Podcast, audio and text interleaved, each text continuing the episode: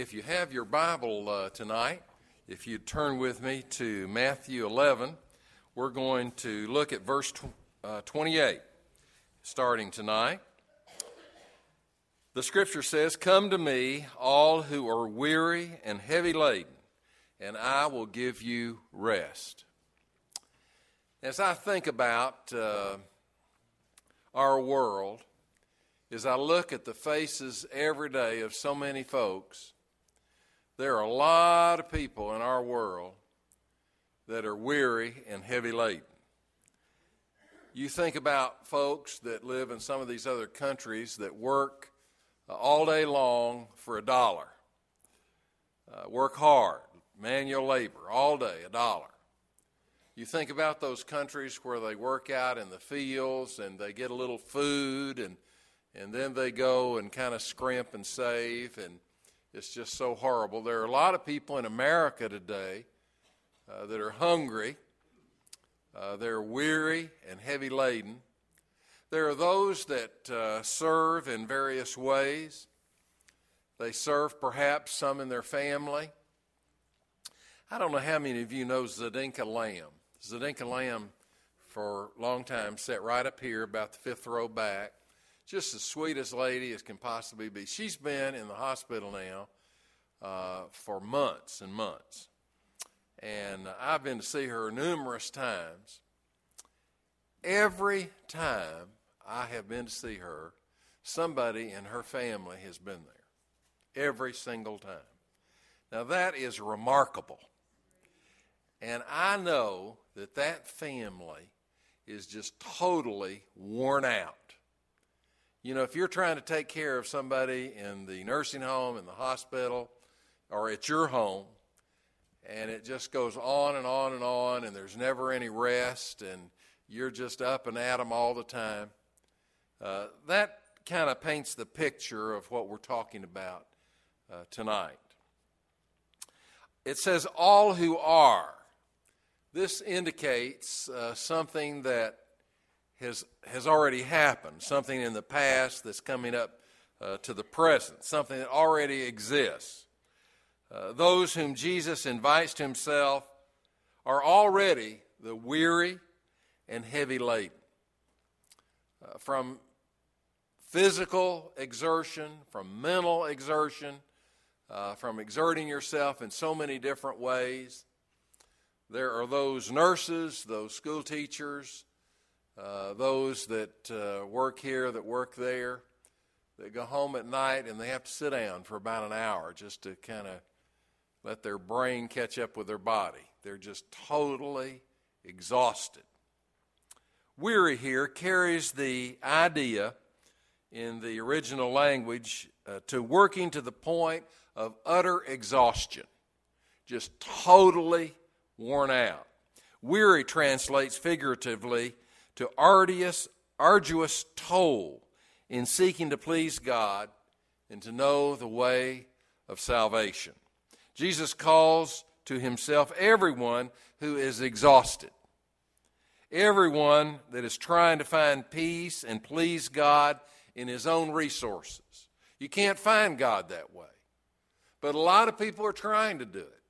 They're trying to use their own human reasoning to get to God. It doesn't work that way. Never has, never will. Jesus invites the person who is wearied from his vain search for truth through human wisdom, who is exhausted from trying to earn their salvation. So many try and do that. They think, well, let's see, if I do four or five good things today, the Lord will uh, look kindly upon that. And if I can do that over a week, a month, a year, then I'm just absolutely sure that I'll be a part of the kingdom. Doesn't work like that. Never has, never will. Heavy laden translates that at some time in the past, a great load, a great burden uh, was put upon the wearied person. Heavy laden suggests the external burden caused by futile efforts of a works righteousness. Some people are trying to work their way, do the good deeds, trying to get to the Lord, get to heaven, get to salvation in that way. Doesn't work that way. In Jesus' day, the rabbinical teachings had become so massive, uh, so huge, uh, demanding an all encompassing attention of the people. Uh, these formulas that virtually uh, covered and ordered every human activity. If you were going to wash your hands, you had to do it in a certain way. If you were going to cleanse an animal, you had to do it in a certain way. If you were going to walk down the street, if you were going to do this, if you were going to do that, all of these things, the Jews, the uh, scribes and Pharisees had thought of a way that you had to do it, to follow the religious rules that they had for almost every single thing in life. But it was impossible even to learn all the traditions. It was completely impossible to try and keep them. You just couldn't do it, it was too many. Jesus spoke of the heavy loads of religious tradition that the scribes and the Pharisees laid on people's shoulders. You remember when you were growing up, you wanted to please your parents? You wanted to get a smile, a nod from them that you were doing the job well? Well, the scribes and the Pharisees almost never gave the smile, the nod, because the people had never learned all the hundreds of rules that they were supposed to live their life by. And since they couldn't even learn them all, they certainly couldn't follow them all. So it was just kind of a work yourself today uh, mentality. You just couldn't you just couldn't do it. Peter noticed that the Judaizers were trying to saddle Christianity with this same man-made yoke. Uh, this yoke that goes around uh, cattle, uh, oxen, things of that nature. Um, their fathers in that day were not able to bear up under the yoke that the scribes and the Pharisees put upon them, and they weren't able to do it either. And so everybody was kind of downcast, downtrodden, overworked, over uh, regulated, over legalized in the Jewish tradition. They just couldn't do it. The person who is weary and heavy laden despairs of his own ability to please God because it doesn't please God. He comes to the end of his own resources. And finally, finally, when he gets to the end of that road, he turns and says, Lord, please help me. Please save me. I present myself to you. And then the Lord saves them. You know, our job as Christians today, in today's world, is to uh, tell the, the end of the story right up front so they don't have to go through all of those horrendous orders that came down. The person who is weary and heavy laden despairs that he just cannot please God. He just can't do it. It doesn't happen, doesn't work out. To repent is to make a 180 degree turn from the burden of the old life. You want to turn away from that to the restfulness of the new life.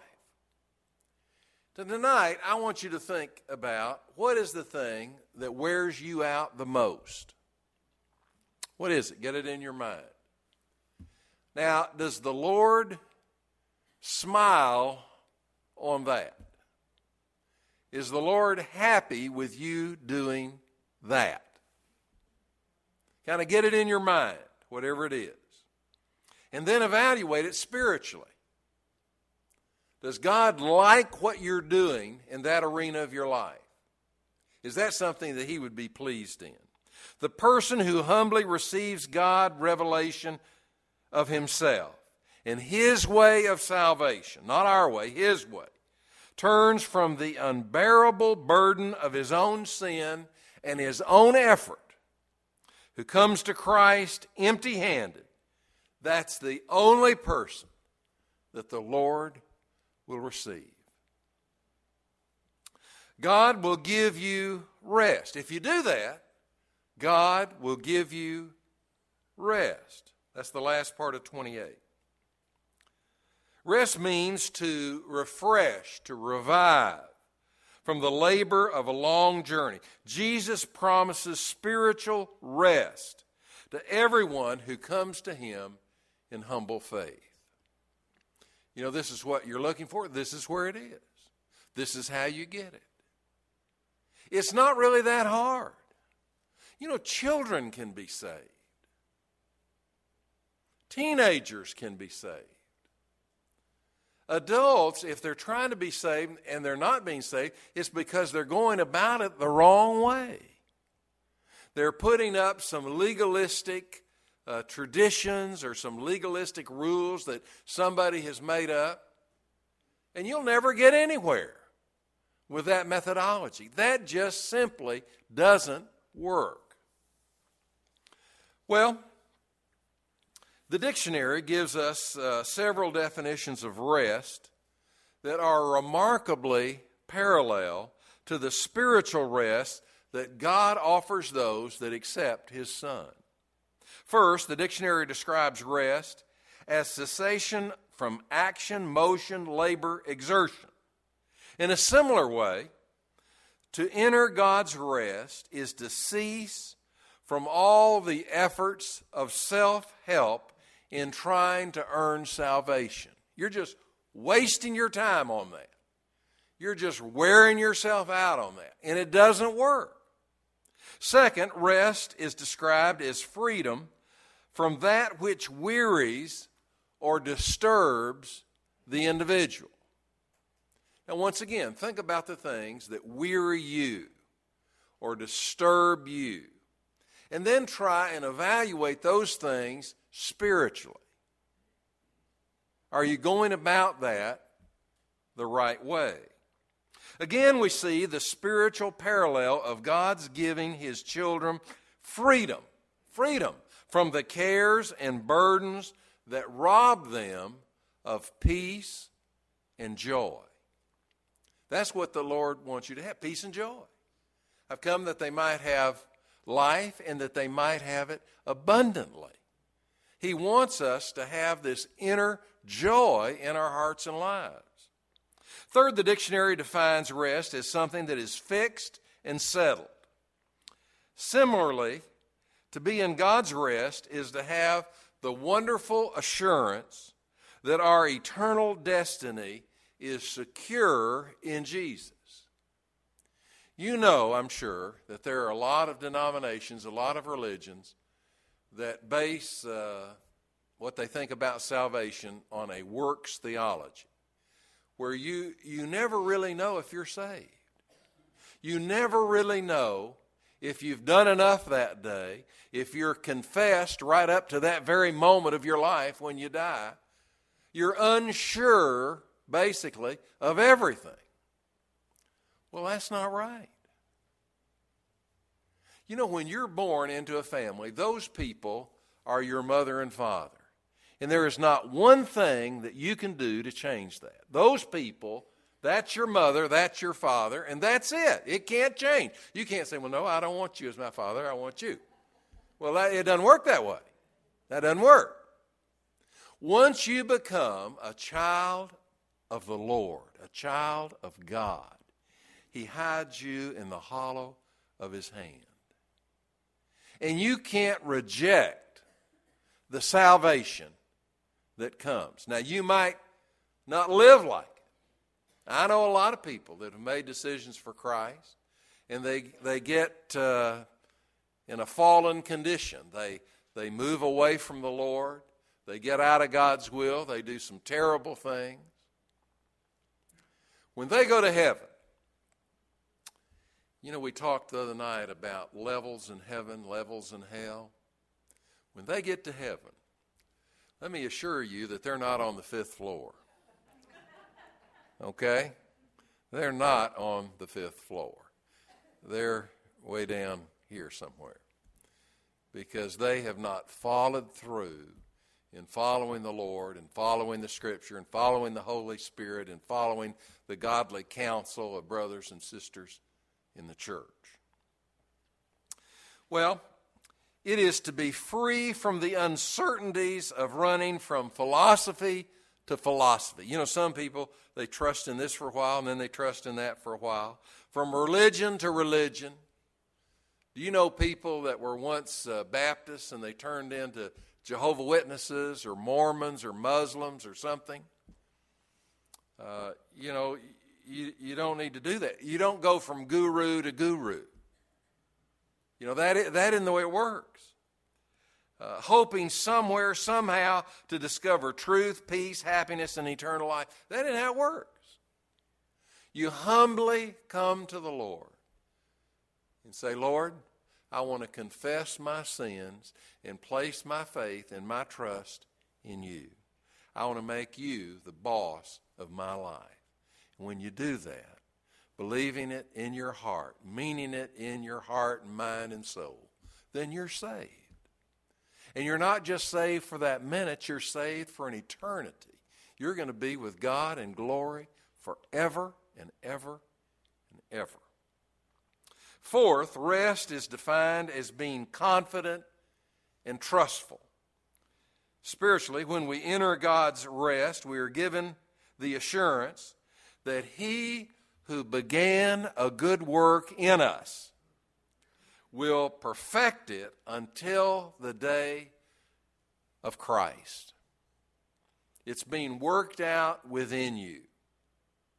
God doesn't do half of a job with you and say, well, I don't know. You know, it doesn't work that way. If He starts the work in you, He completes the work. He doesn't stop, he doesn't stop halfway. I usually go to bed about 11 o'clock at night. Some nights it's 11:30. If Grimm is on, it might be 11:30.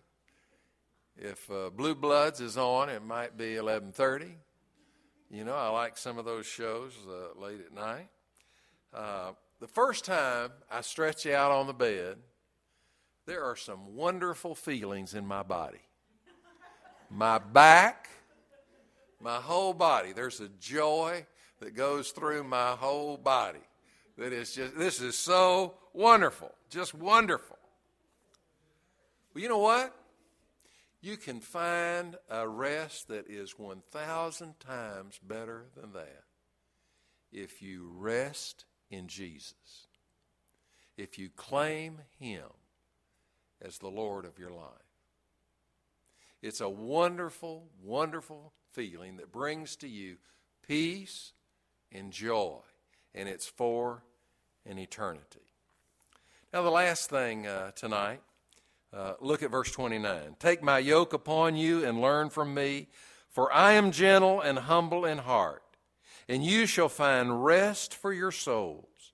For my yoke is easy and my load is light. Salvation involves, as you know, submission. You have to say, Lord, forgive me for what I've done. I want to claim my faith in you, not my faith in something over there, in you and in you alone. My faith is in you. It's impossible for Christ to exercise lordship over those that refuse to obey him. We need to obey him.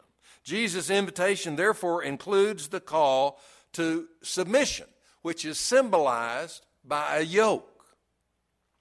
A yoke was made of wood, it was handmade to fit the neck and shoulders of the particular animal that was to bear it. For obvious reasons, the term was widely used in the ancient world as a metaphor for submission whenever the animal had a yoke on, the animal would obey what the master said. The yoke was a part of the harness to uh, use to pull a cart or a plow or a great big log or something heavy. Uh, the animal's master kept it under control and used it for useful purposes because of the yoke, because the animal was in submission to the master. The scripture says, Learn from me. Take my yoke upon you and learn from me. Verse 29. A yoke symbolizes obedience, and Christian obedience includes learning from Christ. Well, how do we learn from Christ? It's in His Word. That's how we learn. We read and study His Word, and it's in there. You know, if we if we study it, we'll know exactly what to do and how to act and how to respond. You know, we're dealing with the same issues that uh, Adam and Eve dealt with. You know, the world hadn't changed a whole lot. There's still selfishness and greed and avarice, and uh, there's still hatefulness and meanness, and liars and cheats and scoundrels. There's still wonderful, godly, trusting people. There's still people that every day get up praying that they will serve the Lord that day and make a difference for the kingdom for that person. That's still happening today. Although good works does not produce salvation, salvation does produce good works. Because Jesus is gentle and humble in heart, he gives rest, not weariness.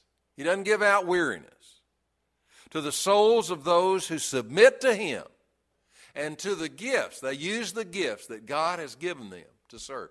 You know, this uh, uh, ministry fair that we had today was a great thing. A lot of people went back there. Folks signed up for some things. If you weren't here this morning, we have a, a list of things. Paula, where can they get the list? It's in the office. Uh, if you want to see all the various places, I think there's 21 different ministries that our church is involved in. And if you want to serve in some way, the Lord wants you to use your spiritual gifts to serve. That's why He gave you that gift, is so that you'll serve. Well, uh, His yoke is easy and His load is light. You know, Jesus' uh, load was not like that that the, that the Pharaoh gave out. The Pharaoh would work people until they died in that very spot, until they dropped dead right there, who bitterly oppressed the children of Israel. Or like that uh, load of the scribes and the Pharisees, who burdened the Jews with uh, unbelievable and unending legalism. They couldn't follow. In any way, they couldn't follow all of those demands and commands and rules and laws. They just couldn't do it. Christ will never oppress us or give us a burden that is too heavy to carry. He just doesn't do that. The, the Christian's work of obedience to Christ brings about joyfulness and peace and rest and that's what our Lord wants you to have, not only tonight, but every day of your life. I want to ask you tonight. Um, we, we do our invitations in different ways. Tonight, I want to ask you if you're here in the service and you've been thinking about it, praying about it, uh, is there anyone here tonight that would like to trust in Christ is your Lord and Savior. Is there anyone here tonight that would like to join our church and, and cast their lot with the people of God? Is there anyone here tonight that would like to do that? If so, I'd like for you to lift your hand. Would you do that right now? Is there anyone like that in the house? I don't see any uh, hands raised.